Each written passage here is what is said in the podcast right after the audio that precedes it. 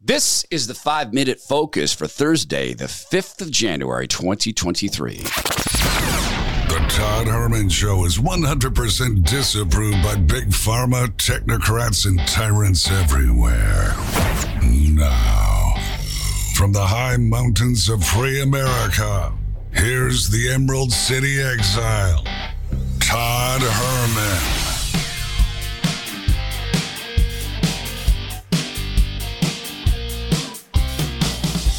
Today is the day the Lord has made, and these are the times through which God has decided we shall live. And the five minute focus is a look ahead in the next couple hours of podcasting and an opportunity to share with friends. And the lawyers reminded me I haven't played this this year. Independent fact checkers have determined that this program may expose listeners to extremist views and ideas.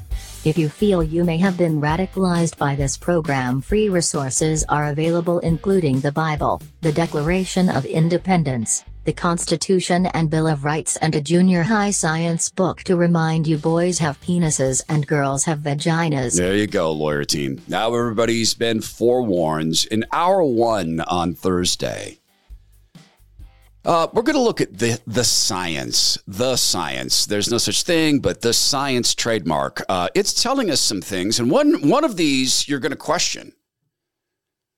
Uh, let's see. If you've listened to the cast of the radio show for a long time, you know that Bill Gates has, uh, I think, purchased or is working with a patented device out of Harvard that would take great big machines and blow dirt into the sky in order to block the sun, because God Almighty said, "Let there be light." And then Bill Gates said, "Oh, hold on, uh, uh, no, you're wrong. Uh, not that, not that much light, and and not not not right there."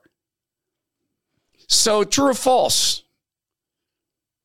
There's a chemtrail device operating in Mexico, blowing sulfur particles into the sky, and it's been happening, and it's only now come true. True or false? The science says block the sun to save the children. The science says inject elite athletes to save their lives. You saw the NFL player. Well, how many elite athletes have collapsed and how many have died? And then, of course, shut down the hospitals to save the children. So, hour one, we're back on the COVID beat. This is a, a, a member of parliament from Britain. His name is Andrew Bridgen.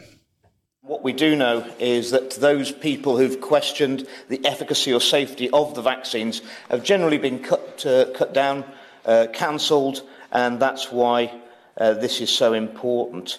Um, I don't claim to be any sort of expert, but my degree a long time ago was in genetics, behaviour, and biochemistry. And science works by challenge. And what we do know is that these, the science behind these vaccines has not been allowed to challenge. No, and what we're seeing, of course, is happening all over the place. We watched it on NFL. If you watch NFL, I don't because they hate me. But immediately heard the news and immediately the spin began. They're pretending it's because this guy got hit in the chest. It was an absolutely normal hit. And this all lines up with what was happening on 60 Minutes with absolutely discredited. He's been wrong in every prediction he's made. But once again, biologist Paul Ehrlich says that we need five Earths in order to sustain our way of life. Finding solutions to the problems was the goal two weeks ago at the UN Biodiversity Conference where nations agreed to conservation targets. But at the same meeting in 2010, those nations agreed to limit the destruction of the Earth by 2020, and not one of those goals was met. And not one of the predictions of uh, Paul Ehrlich, who says that humanity is consuming 175% of what the Earth can regenerate, has come true, not one time. So, how does he still have credibility? Where that's the question in hour one. What does the quote science say? Hour two. How do you know when you're following the word of God? See, I ask this because it's something that's in the news out of the uh, the Church of England. This is a man who now pretends to be neither man nor woman who says God has called him out um, to announce that he's neither man nor woman. Now that's an easy one because he's a man. So it's a super easy thing. And he's lying, and thou shalt not lie. And that's not to pretend that you get to create yourself. But how do we do it in real life?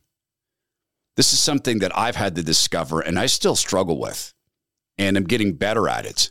Plus, I thought I would get through 10 mini book reviews, 10 books I suggest that you read in the following year, but there's no way I'm going to be able to do it.